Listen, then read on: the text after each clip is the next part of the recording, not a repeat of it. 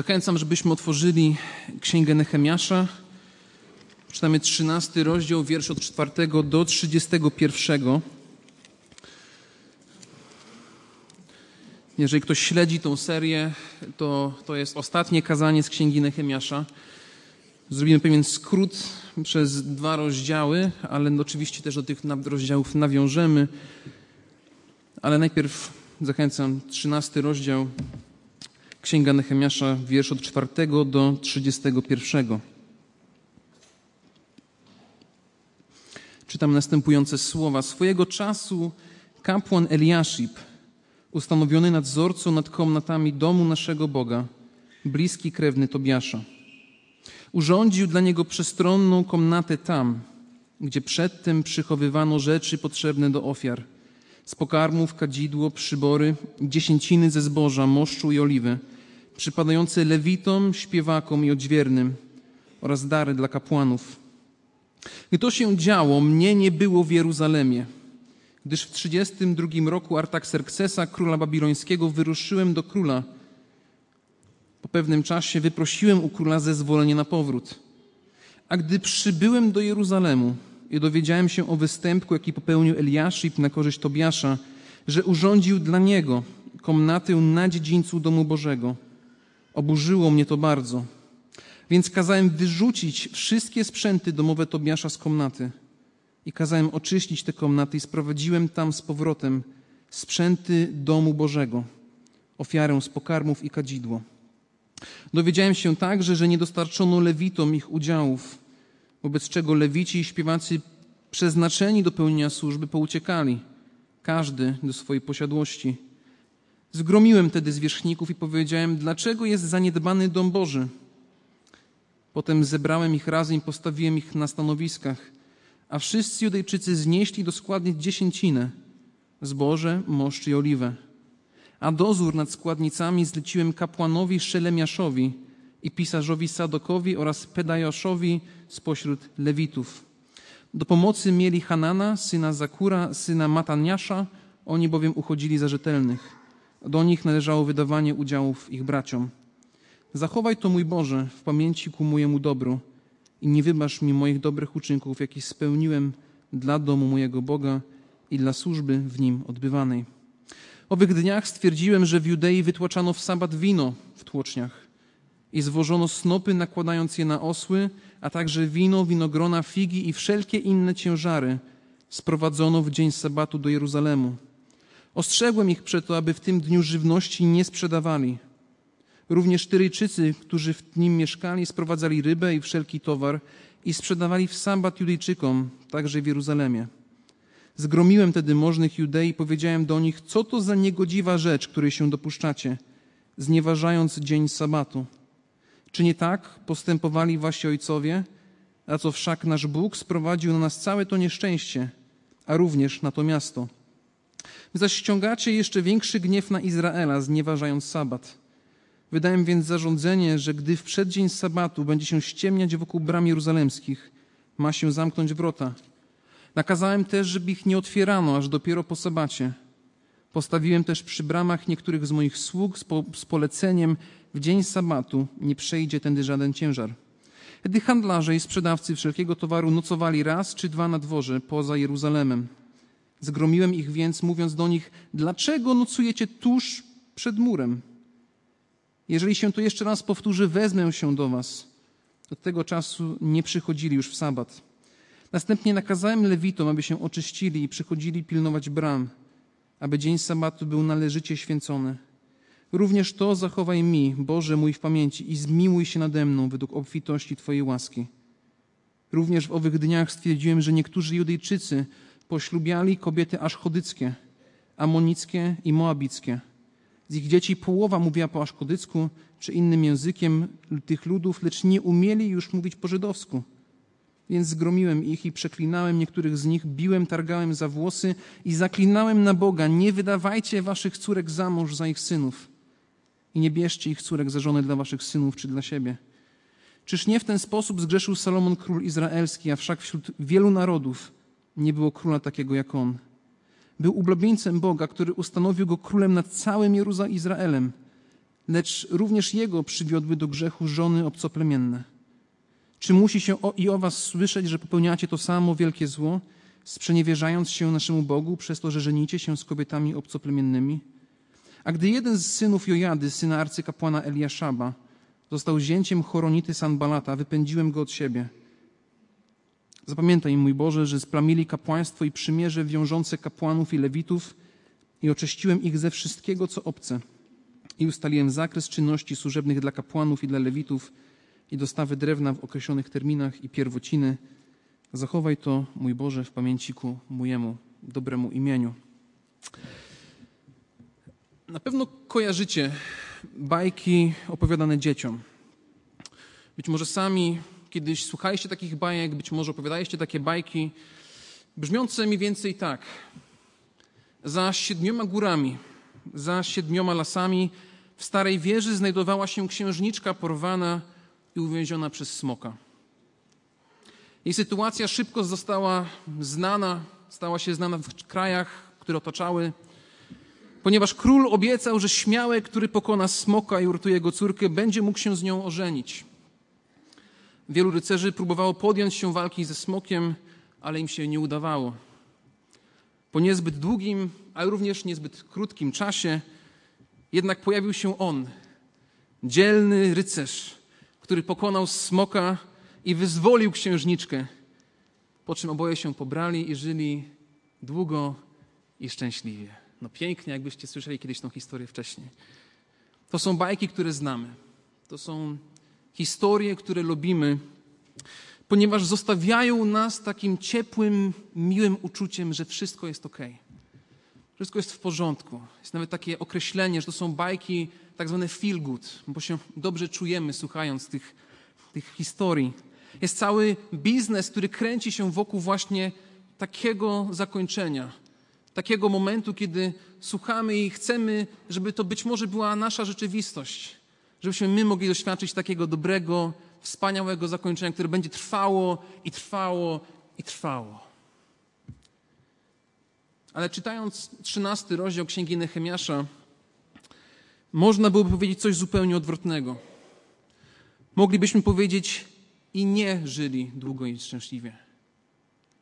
I nie żyli długo i szczęśliwie. Jest to zaskakujące zakończenie księgi, której tematem i głównym przesłaniem jest odbudowa i odnowa duchowa całego narodu izraelskiego. A kończy się na tym, że lud Boży znowu wraca do swoich grzechów, znowu wraca do tego, co było powodem pierwotnego wygnania i zburzenia miasta. Równocześnie, jeżeli czytamy tą historię, to czytamy o tym, że dzieją rzeczy, które całkowicie zaprzeczają temu, co też Izrael obiecuje Bogu. Na przykład w rozdziale 10 Księgi Nehemiasza, w wierszach 29 do 34 czytamy taką obietnicę ludu Bożego. A reszta ludu, kapłani, lewici, odźwierni, śpiewacy, niewolnicy świątyni oraz wszyscy, którzy odłączyli się od obcej ludności, przyłączyli się do zakonu Bożego. Ich żony, synowie i córki, wszyscy, którzy mają dostatne zrozumienie i przyłączają się do swoich braci, do swoich dostojników, pod klątwą i przysięgą, uwaga, że będą postępować według zakonu Bożego, który został nadany za pośrednictwem Mojżesza, sługi Bożego, i że będą przestrzegać i wypełniać wszystkie przykazania Pana naszego, Jego prawa i przepisy. Że nie będziemy wydawali naszych córek za mąż, za pogan tej ziemi, ani córek nie będziemy brali na żony dla naszych synów. A jeśli poganie na tej ziemi będą wystawiali na sprzedaż towary i różnorodne zboże w dzień sabatu, nie będziemy go od nich kupować w sabat lub w dzień święta. Również nakładamy na siebie takie zobowiązanie, że rocznie będziemy dawać 1/3 cykla na służbę Bogu, służbę Bożą w Domu Bożym. Na chleby pokładne, na stałe ofiary z pokarmów, na stałe ofiary całopalne, na ofiary sabatowe, ofiary w dniu nowiu i święta uroczyste. I potem wiersz 40. Gdyż do tych składnic synowie izraelscy i Lewici mają sprowadzać swoje dostawy ze zboża, z moszczu i oliwy. Tam też znajdą się przybory świątynne i pełniący służbę kapłan, odźwierni i śpiewacy Nie zaniedbamy domu Bożego. Nie zaniedbamy domu Boga. Więc pojawiają się tutaj takie obietnice. Będziemy przestrzegać Boże prawo.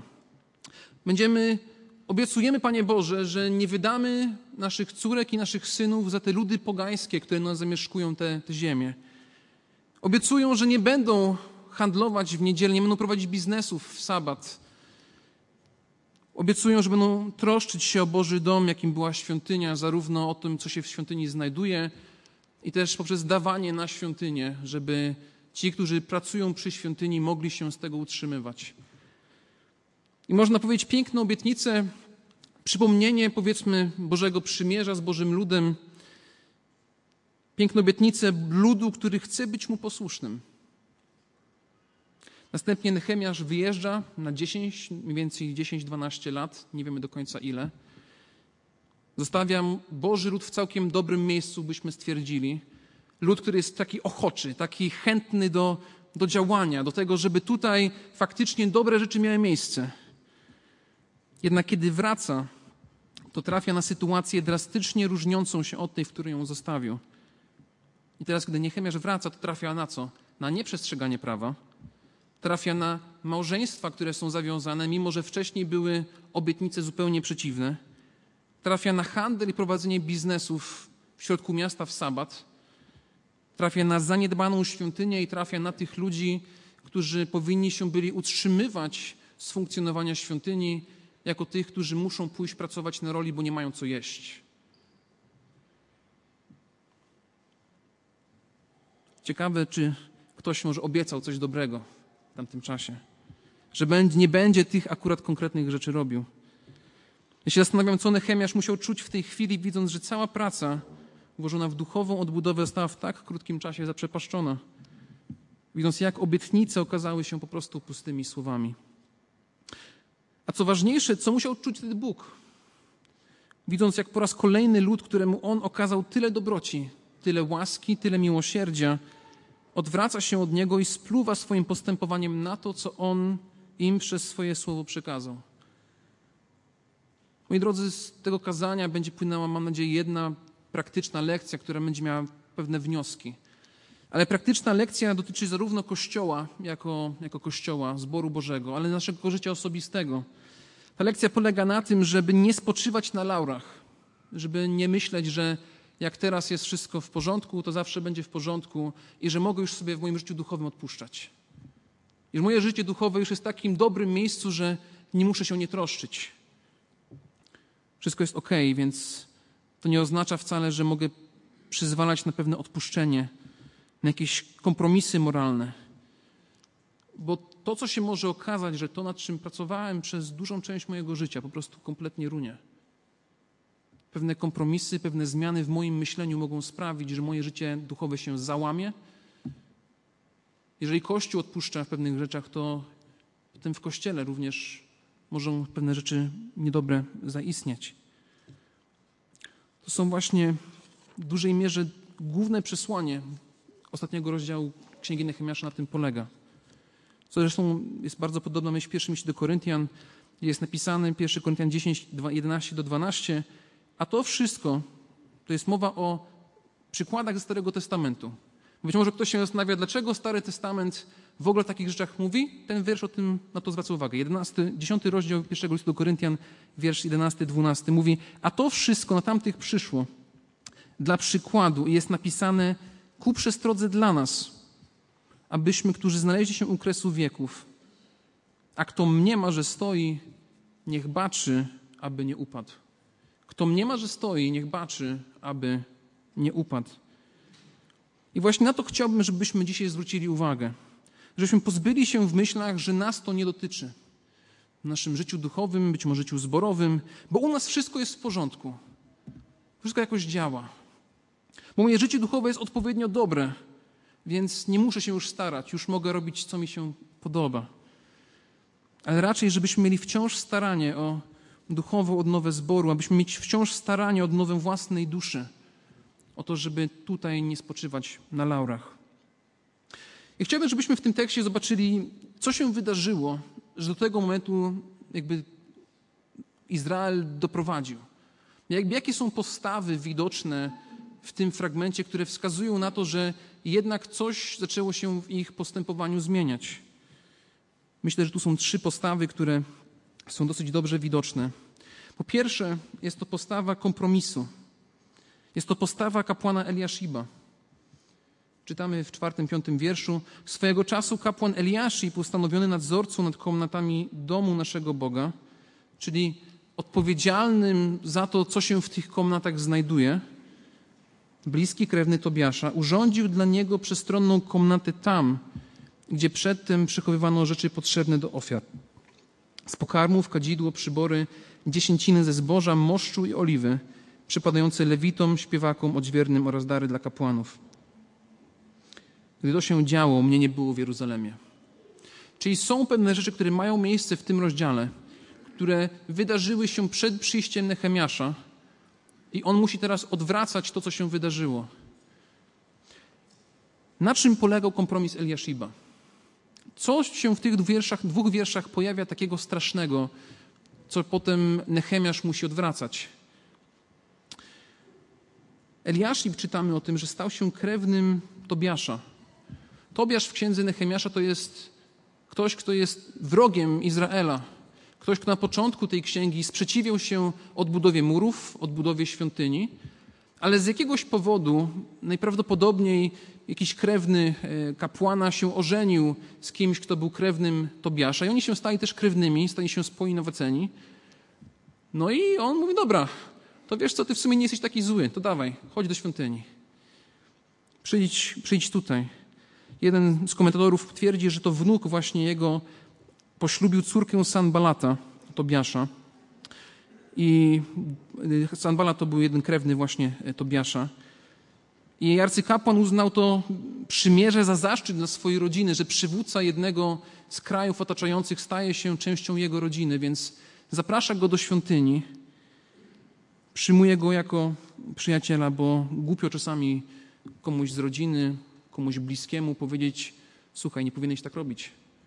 Jakby nie w ten sposób powinieneś postępować. To jest moja rodzina. Może najlepiej w żaden sposób tego nie poruszać. Pewien kompromis tutaj zachodzi. Również jeden z autorów opisał to, co zrobił Eliaszib, jako wpuszczenie lisa do kurnika i takiego spoliczkowania Izraela, bo ktoś, kto się sprzeciwiał odbudowie, ktoś się sprzeciwiał odnowie, teraz zajmuje zaszczytne miejsce w świątyni. Coś, co nie powinno w żaden sposób mieć miejsca dla poganina, zgodnie z prawem Starego Testamentu. A jednak z jakiegoś powodu ten kompas moralny Eliashiba, kapłana, został wykrzywiony. I myślę, że w kontekście kompromisów to kompromisy może mieć różne. Czasem wynikają one właśnie z jakiejś bliskości z kimś. Mamy kogoś bliską relację, więc nie chcemy na coś zwracać uwagę, żeby tej relacji nie zaszkodzić. Czasem zadajemy pytanie, czy to, co robię, na pewno jest złe? Czy to, co robię, na pewno jest grzechem? Czy to, co robię, na pewno Bogu się nie podoba? Zasadniczo to jest to samo pytanie, które zadaje szatan w pierwszych rozdziałach Pisma Świętego, mówiąc, czy na pewno Bóg powiedział? To pytanie ciągle trwa. To pytanie ciągle trwa w ludzkich myślach, w ludzkich sercach, bo my chcemy, kiedy mierzymy się z Bożym prawem, chcemy uznać, że to może nie jest aż tak ostre, jak Bóg by uznał. Chcemy uznać, że jednak jesteśmy trochę lepsi, niż chcemy myśleć. Więc naturalnie próbujemy te standardy albo sobie, albo bliskim obniżać. Druga postawa, która tu jest również widoczna, to jest być może postawa obojętności. Postawa to jest wszystkich tych, którzy się żenili. Obiecywali, że nie będą wydawać swoich córek i swoich synów za okoliczne plemiona. Coś, co nie jest związane z rasizmem w żaden sposób, ale związane było z tym, że również w tych plemionach były inne wiary, inne bożki i historia Izraela dobrze dokumentowana pokazuje, że ci, którzy przyjmowali kolejne osoby do swoich rodzin z tych różnych plemion, bardzo szybko odstępowały od prawdziwego Boga. Więc w żaden sposób nie wiązało się to z jakimś uprzedzeniem. Raczej wiązało się tym z dobrem duchowym tych, którzy mieli się wiązać. Ale z jakiegoś powodu nie mają z tym problemu. Odpuszczają, może są zobojętnieni, myślą, może to nie będzie miał na mnie żadnego wpływu. A to się może ożenię, może tak wyjdzie. No wierzy w coś zupełnie innego, no ale trudno, jakoś się dogadamy. Ale chciałbym pokazać wam, że są pewne konsekwencje tego, co się wydarzyło. Czytamy w wierszu 24, 25. Z ich dzieci połowa mówiła po aszdycku, czy innym językiem tych ludów, lecz nie umieli już mówić po żydowsku. Się okazało, że zupełnie nowa wiara, zupełnie nowa kultura wychowała całe, powiedzmy, pokolenie Izraelitów. To była naturalna konsekwencja tego, że dopuścili do grzesznych relacji, które nie powinny były mieć miejsca. I czasami my również chcemy być obojętni. Myślimy, czy to w ogóle ma na mnie jakiś wpływ? Czy grzech w jakiś sposób namacalny na mnie oddziaływuje? Czy to jakoś wpływa na mnie? Czy jakoś coś to zmienia w moim życiu? Czy jest jakaś konsekwencja mojego działania? Purytanie, taka grupa protestancka z XVIII wieku, bardzo mocno kładła nacisk na kwestię grzechu, na to, żeby za wszelką siłę zwalczać grzech, jak to jest tylko możliwe. John Owen, purytanin, napisał słowa w oparciu o List do Kolosan: zabij grzech, zanim on zabije ciebie. Zabij grzech, zanim on zabije ciebie. To jest bardzo radykalne wyzwanie, ale wynika z Listu do Kolosan, które mówi, żeby właśnie uśmiercać to, co jest duchowo niedobre w naszym życiu. Musimy patrzeć na swoje życie duchowe, patrzeć na swoje życie i się zastanawiać, czy jest coś, co dzisiaj w jakiś sposób odwraca mnie od Boga, ściąga mnie w jakąś stronę, która nie jest tą właściwą drogą. Ponieważ Bogu twój grzech nie jest obojętny. Być może tego dzisiaj jeszcze nie widzisz, być może nie zdajesz sobie z tego sprawy. Twój grzech Bogu nie jest obojętny. Jeżeli nawet jesteś człowiekiem nawróconym, to również pewne konsekwencje grzechu mają miejsce. Doczesne, nie wieczne, ale doczesne, które wpływają po pierwsze na twoje poczucie duchowe. Zasmucasz Ducha Świętego, który jest w tobie. To wpływa na twoje relacje z innymi ludźmi, że one się po prostu pogarszają. Tracisz chęć zbliżania się do Boga, bo czujesz się taki nie do końca czysty, bo jednak coś tam w życiu zaistniało. W Liście do Rzymian czytamy w 2 rozdziale, wierszu 4: a może nie doceniasz ogromu dobroci, cierpliwości oraz łagodności i nie rozumiesz, że Boża łagodność prowadzi cię do nawrócenia. Ten wiersz, apostoł Paweł w tym wierszu zwraca uwagę na to, że Bóg tak naprawdę wobec nas mógłby zastosować śmierć w dowolnym momencie naszego życia. Jednak Bóg, ze względu na swoją dobroć, ze względu na swoje miłosierdzie, swoją łagodność względem nas, tego nie robi. Daje nam kolejny dzień życia, daje nam kolejny dzień łaski, daje nam kolejną szansę tego, żebyśmy się do Niego znowu zwracali, żeby nasze życie coraz bardziej przypominało życie Jego Syna. Jednak czasami my wykorzystujemy to w drugą stronę. Mówimy, dobrze, skoro nic się w moim życiu złego nie dzieje, to być może to jest jakieś Boże przyzwolenie dla mojego życia, żeby żyć dalej tak, jak mi się podoba. Być może, skoro Bóg nie rzuca nam jakiegoś sądu teraz, to moje życie będzie wyglądało tak, jak mi się tylko podoba. Może nie doceniasz ogromu dobroci, cierpliwości oraz łagodności. I to jest piękne stwierdzenie, że Boża łagodność prowadzi nas do nawrócenia. To nie strach przed Bożym sądem ma nas kierować do Boga. Co nas kieruje do Boga? Jego dobroć, Jego miłość, Jego łaska, Jego miłosierdzie, czyli to, co stanowi o istocie Boga. To, kim Bóg jest, to nas kieruje do Niego, bo wiemy, jakim cudownym, wspaniałym Bogiem On dla nas jest. Trzecia postawa, która również jest w tym fragmencie widoczna, to jest postawa kupców. To jest bardzo, znowu, śmieszna historia, kiedy się czyta, bo mówimy, no oni tak robią, to jest śmieszne, ale potem się okazuje, że to nastawienie kupców w tym fragmencie jest nastawieniem, które również jest do dzisiaj widoczne wśród wielu ludzi i to również wierzących. Jest to postawa, zaraz sobie na nią zwrócimy uwagę, którą można spotkać, która zasadniczo sprowadza się do tego, że jak blisko mogę się zbliżyć do grzechu, abym nie zgrzeszył, ale żebym tak spróbował, zobaczył, co mogę zrobić, aby nie zgrzeszyć, dalej się Bogu podobać, ale gdzieś do tej granicy się w swoim nastawieniu zbliżać. Widzimy to, kiedy właśnie Nehemiasz wyrzuca tych sprzedawców ze świątyni, wyrzuca ich z Jerozolimy. I jeszcze czytamy tak. Wydałem więc zarządzenie, że gdy w dzień przed sabatu będzie się ściemniać wokół bram jerozolimskich, ma się zamknąć wrota. Nakazałem też, żeby ich nie otwierano, aż dopiero po sabacie. Postawiłem też na bramach niektórych z moich sług z poleceniem: w dzień sabatu nie przejdzie tedy żaden ciężar. Wtedy handlarze i sprzedawcy wszelkiego towaru nocowali raz czy dwa na dworze poza Jeruzalemem. Zgromiłem ich więc, mówiąc do nich: dlaczego nocujecie tuż przed murem?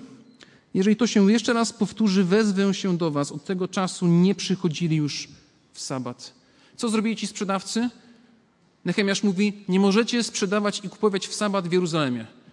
No to poza murami Jerozolemu to już nie jest Jerozolima. To my się tam rozstawimy. Przecież tam nie było zakazu. Więc jest szukanie tego, a co jeżeli to będzie to? Takiego sprawdzanie granicy, w której faktycznie to Boże prawo będzie złamane. Natomiast postawa taka też jest grzeszna. Widzicie, w księdze w Ewangelii Mateusza czytamy o kazaniu na górze. Jezus pokazuje, że grzech to nie jest samo postępowanie, to jest czasami nastawienie i kwestia serca. To jest jedna z tych rzeczy, która, jak się czyta kazanie na górze, jest bardzo, bardzo jasna, widoczna. To może być nastawienie, które mówi: dobrze, skoro mamy uciekać przed grzeszną niemoralnością, to nasze próby zbliżania się do niej już w samym sobie jest pokazaniem, że nie akceptuję Bożej miłości w moim sercu, że nie honoruję, nie szanuję tego, co Bóg dla mnie zrobił, bo chcę znowu w swoim postępowaniu wrócić do tego, z czego Bóg mnie uratował. To jest jakby igranie z ogniem. I myślę, że nie znam żadnego dorosłego, który by celowo zbliżał się do ognia, żeby zobaczyć, czy się poparzy. Raczej wiemy, że jak zbliżymy się do ognia, to wiemy, że będzie gorąco, będziemy mieli oparzenie, pójdziemy na SOR, będzie trzeba tego śleczyć. Więc nikt raczej się nie zbliża do ognia. Raczej mi się to kojarzy z dziećmi, które nie wiedzą jeszcze, czym ten ogień jest. Przyjdą do tnu, mówią: a boli, to już nie będę tego dotykał. Natomiast kiedy sobie myślę w ogóle o tej takiej postawie, to ona mi się kojarzy z takim jednym sportem ekstremalnym. Być może nie będziecie znali, jeżeli ktoś będzie znał, to chętnie się dowiem dlaczego, ale sport ten się nazywa base jumping. Nie wiem, czy kojarzycie ten sport. Czym jest base jumping? Jest to bardzo dobre pytanie. Base jumping to jest sport, w którym ludzie wspinają się na różne struktury, takie jak mosty, takie jak wysokie wieże telewizyjne, jakieś budynki, może pałac kultury, byśmy w Polsce stwierdzili. Oni wchodzą, wdrapują się na górę z niczym innym jak tylko spadochron. Zeskakują z tego, to jest bardzo niska wysokość, zeskakują z tego i muszą jak najszybciej ten spadochron załączyć, żeby spadając nie rozbili się o ziemię. I niektórzy mniej wprawieni oczywiście od razu odpalają sobie ten spadochron, ale są też tacy, co bardziej ekstremalni, którzy czekają na ostatnią możliwą chwilę, żeby spróbować, żeby poczuć takiego dreszczyku adrenaliny, takiego: udało się. Niestety sport ten, jak możecie się domyślać, ma dosyć dużo różnych kontuzji, często śmiertelnych, i jest taki dokument, który można obejrzeć w internecie, gdzie właśnie w trakcie dokumentu są wywiady prowadzone właśnie z tym sportowcem i na koniec dokumentu jest taka informacja, że w trakcie nagrywania, składania tego dokumentu ten wywiad prowadzony zmarł. Ze względu na to, że tam jakiś skok mu się nie udał, bo spadochron mu się rozwiązał, uderzył w ziemię. Ale jest taki deszczyk emocji, że prawie się udało. Jest taka adrenalina, wow, no fajnie, tym razem się udało, to może i następnym razem się uda. I kiedy my w ten sposób postępujemy z naszym grzechem, to igramy z bardzo dużymi siłami, które koniec końców wpływają na nas, nawet jeżeli myślimy, że one tutaj nie mają żadnego wpływu. Mamy trzy postawy. Postawa kompromisu, postawa zobojętnienia, no i postawa testowania, sprawdzania, jak blisko mogę się zbliżyć do grzechu, żeby go tylko się nim nie skarżyć. Ale jaka jest odpowiedź na grzech, który z tego się wywinął? Jaka jest odpowiedź na takie nastawienie? I to jest punkt, który będzie trudny, moi drodzy. Punkt tego kazania, który mówi o tym, że dyscyplina jest czymś dobrym. Mówimy o dyscyplinie kościelnej, mówimy o dyscyplinie sam dla siebie, gdzie weryfikujemy swoje życie duchowe, czyli to, co jest dla nas najtrudniejsze. I w przypadku Nehemiasza, jeżeli czytamy, że on gromił ich i przeklinał, oczywiście zgodnie z Bożym prawem, bo były przekleństwa w Starym Testamencie, które wiązały się z nieprzestrzeganiem Bożego prawa. Niektórych z nich biłem, targałem za włosy, zaklinałem na Boga. Nie wydawajcie waszych córek za mąż, za ich synów. Kapłana tego Eliaszabia, tego Tobiasza wyrzucił ze świątyni. Ktoś by powiedział, jaki radykał, jak tak można postępować? Dlaczego tak robi Nehemiaszu? Niestety w takich sytuacjach jak ta, w wyniku ospałości całego ludu wymagało to bardzo radykalnej, drastycznej reakcji. Był jeden człowiek, który zobaczył problem. Był jeden człowiek, który wrócił, spojrzał na to, powiedział, to nie jest po Bożemu. Tak być nie powinno i tak być nie może. I postąpił tak, jak postąpił, zrobił drastyczne działania. Natomiast dzisiaj nie musimy takich drastycznych działań, tak jak Nehemiasz, postępować. Nikt dzisiaj nie ciągnie nas za brody. Dzisiaj też nie za wielu braci ma brody tutaj w kaplicy, więc to pewnie nie byłoby skuteczne rozwiązanie. Natomiast chciałbym ten punkt poświęcić na to właśnie, czym jest dyscyplina i dlaczego to jest coś dobrego. Dlaczego to w Kościele jest rzadko praktykowane, to już jest inny punkt zupełnie. Natomiast warto zwrócić uwagę na kilka fragmentów, które pokazują nam, czym jest dyscyplina i dlaczego jest ona również w Kościele potrzebna.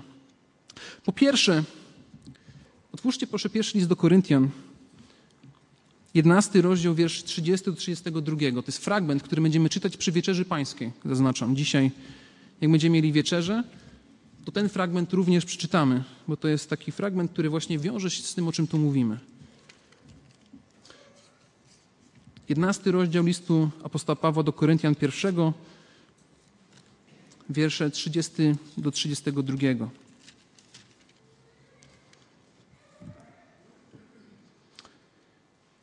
Albo 29 nawet. Czytamy, albowiem kto je i pije niegodnie, nie rozróżniając ciała pańskiego, sąd własny je i pije. Dlatego jest między wami wielu chorych i słabych, a nie mało zasnęło. Bo gdybyśmy sami siebie osądzali, nie podlegalibyśmy sądowi. Teraz wiersz 32 jest bardzo trudnym wersetem, kiedy się na nim zastanowimy. Gdy zaś jesteśmy sądzeni przez Pana, to znaczy to, że nas wychowuje, abyśmy wraz ze światem nie zostali potępieni. Czasami można się spotkać z takim stwierdzeniem, tylko Bóg może mnie sądzić. Jakie to jest straszne słowo. Kiedy Bóg patrzy na nasze życie, nasze serca, zna nasze najgłębsze myśli, to, co skrywamy gdzieś na samym dole, jeżeli to jest wszystko, co będzie sądzone i Bóg to wszystko zna, to nie jest najlepsze.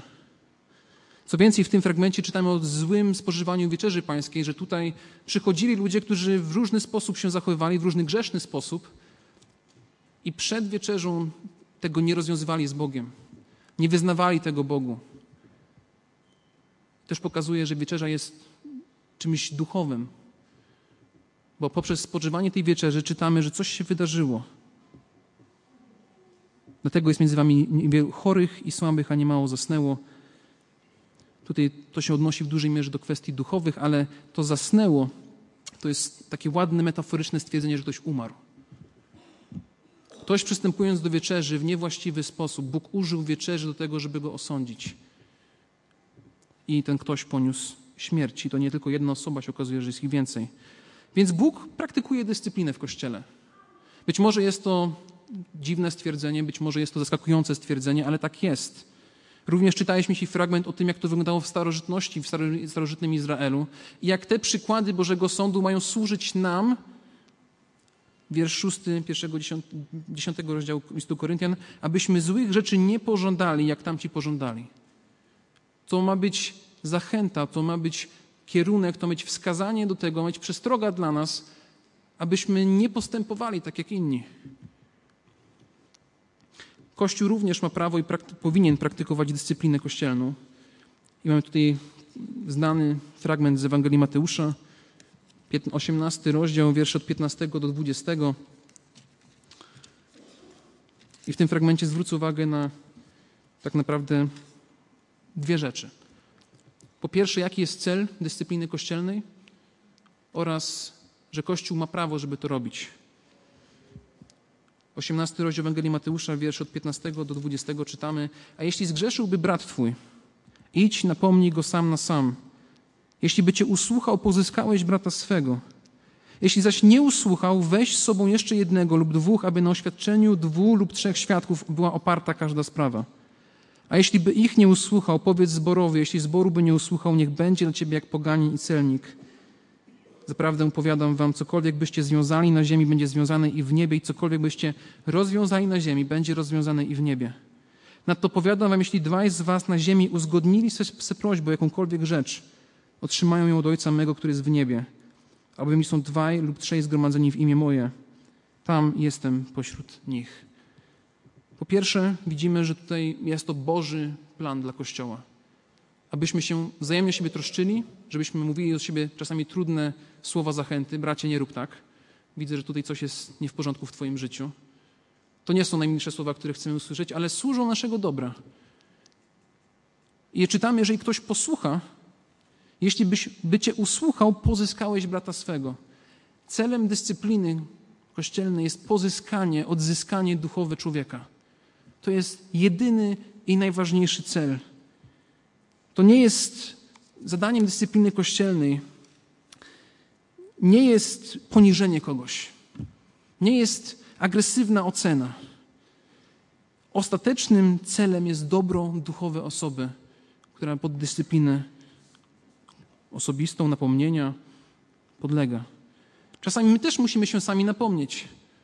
Nie wiem, czy wam się kiedyś zdarzyło powiedzieć: duszo moja, napominam cię. Mi się raz w życiu zdarzyło. Miałem trudną sytuację, mówię: nie, to jest nie w porządku. I czasem warto powiedzieć sam do siebie: napominam samego siebie. To jest pierwsza rzecz, o której powinniśmy zaczynać w naszym życiu duchowym. Kiedy tylko zauważamy nasze własne trudności, nasze problemy, mówimy: Janie Osiecki, napominam cię. Duszo Jana Osieckiego, napominam cię. Ja napominam samego siebie. Jeżeli ja sam siebie nie napomnę, ktoś przyjdzie i mi powie: słuchaj, widzę to i to i to, pracuj nad tym. Natomiast problem się pojawia wtedy, kiedy ktoś nie chce usłuchać. Kiedy ktoś się zatwardza w swoim sercu. Po pierwsze, sam nie zauważa pewnych problemów, a potem nie zauważa tego, co inni również w jego życiu zauważają. Wtedy kolejne aspekty się pojawiają. Natomiast jeżeli by cię usłuchał, pozyskałeś brata swego. Czytamy w wierszu 5, 5 rozdziału listu Koryntian: aby duch był zbawiony w dzień pański. Kiedy napominamy, powinniśmy zbadać swoje serce, powinniśmy modlić się i zbadać, czy mam czyste motywacje, abyśmy, przychodząc do kogoś, nie byli hipokrytami w tym, co robimy. Ale równocześnie, nawet jeżeli dyscyplina nie jest właściwie sprawowana, i tak służy dobru osoby grzeszącej. To jest coś, co jest jasne w Piśmie Świętym. John White napisał takie słowa: chrześcijańskiej pracy nasze tchórzostwo w unikaniu nieprzyjemności wyrządza obecnie więcej szkód niż jakakolwiek irytacja ze strony chrześcijańskich przywódców. A drażliwość, jakiej ulegamy, jest zazwyczaj werbalna, rani bez korygowania. Kościół stał się zwiotczały, starczy, nieudolny, niechętny do działania. Dyscyplina powinna być pojednawcza, pełna miłości. Ale uwaga, powinna mieć miejsce. A na ogół nie ma. Kimże my, którzy przyzwalamy na wszelkie zło pośród nas, by krytykować jednego z takich, który nie waha się działać, gdy integralność Bożej Świątyni jest kwestionowana. To jest jego komentarz do Księgi Nehemiasza. Mówi: skoro my tego nie praktykujemy, a tu i Nehemiasz zaczął to robić, jak my możemy to krytykować? On zauważył pewien problem, który trzeba było zaadresować. Zaadresował w taki sposób, ale zaadresował. No i pytanie, koniec końców, jest takie: po co to wszystko? Po co w ogóle jest dyscyplina kościelna? Mówiliśmy o tym, żeby przywrócić, owszem, duchowo kogoś do społeczności z Bogiem, z Kościołem, ale koniec końców jeszcze jest jeden powód, który tutaj w tym fragmencie mocno wybrzmiewa. To jest pierwszy list apostoła Piotra, pierwszy rozdział, wierszy 15 do 16. Czytamy: lecz za przykładem świętego, który was powołał, sami też bądźcie świętymi we wszelkim postępowaniu waszym, ponieważ napisano: świętymi bądźcie, bo ja jestem święty. Bożym celem, Bożym zamysłem dla nas osobiście w naszym życiu duchowym i dla Kościoła jako Kościoła jest to, że Kościół ma być święty, ma być odkupiony, jest przeznaczony. I słowo święty oznacza dwie rzeczy. Oznacza oddzielony od i oddzielony do. Mamy być oddzieleni od grzechu i mamy być oddzieleni na służbę dla Boga. Mamy się do Boga przybliżać, mamy się do Niego podobać, mamy się coraz bardziej się do Niego upodabniać. Dlaczego? Wiersz 18 i 19 nam to tłumaczy i będziemy powoli kończyć. Wiedząc, uwaga, że nie rzeczami znikomymi, srebrem albo złotem zostaliście wykupieni z marnego postępowania waszego, przez ojców wam przekazanego, lecz uwaga, lecz drogą krwią Chrystusa jako baranka niewinnego i nieskalanego. Oznacza to, że nasza świętość to nie jest tylko po to, żeby być dobrym człowiekiem. Nasza świętość, nasza troska to, żeby być świadectwem dla innych ludzi. To nie jest tylko po to, żeby być świadectwem. Jest to po to, żebyśmy nie zaprzeszczali, żebyśmy nie niweczyli drogiej ofiary Chrystusa, którą poniósł za każdego z nas. Aby ta ofiara faktycznie była uhonorowana. Jesteśmy obmyci, jesteśmy wykupieni drogą krwią Chrystusa jako baranka niewinnego i nieskalanego. Być może jeszcze ty dzisiaj nie zaufałeś Chrystusowi, być może dzisiaj czujesz, że twój grzech cię przytłacza. To dzisiaj jest również dzień, żeby prosić Chrystusa o przebaczenie, który jest łaskawy, który jest miłosierny, który jest dobrotliwy, który właśnie poprzez swoją dobroć i swoją łaskę chce, żebyś ty dzisiaj się do Niego nawrócił. Być może dzisiaj jest jakiś grzech w twoim życiu, z którym nie możesz sobie poradzić. Być może jest coś, co ci ciąży na sercu od dłuższego czasu i nie wiesz, co masz z tym zrobić. Jedną z pierwszych rzeczy, którą należałoby zrobić, to zauważyć. Kolejną rzeczą jest napomnieć siebie, być może podzielić się tym z kimś, żeby faktycznie mieć kogoś wsparcie, jakąś potrzebę modlitewną, komuś przekazać, oczywiście najlepiej komuś zaufanemu. Ale nie zostawiać tego pogrzebanego pod dywanem.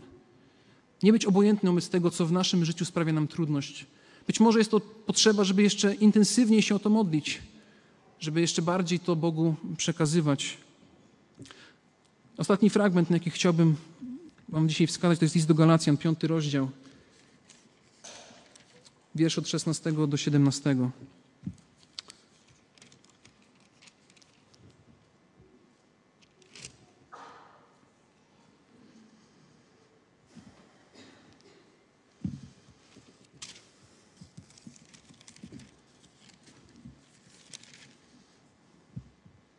Czytamy: mówię więc, według ducha postępujcie, a nie będziecie pobłażali żądzy cielesnej, gdyż ciało pożąda przeciwko duchowi, a duch przeciwko ciału, a te są sobie przeciwne, abyście nie czynili tego, co chcecie. Jawne są zaś uczynki ciała, mianowicie wszeteczeństwo, nieczystość, rozpusta, bałwochwalstwo, czary, wrogość, spór, zazdrość, gniew, knowania, właśnie odszczepieństwo, zabójstwa, pijaństwo, obżarstwo i tym podobne.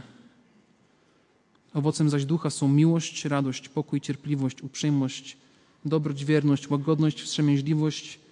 Przeciwko takim nie ma zakonu.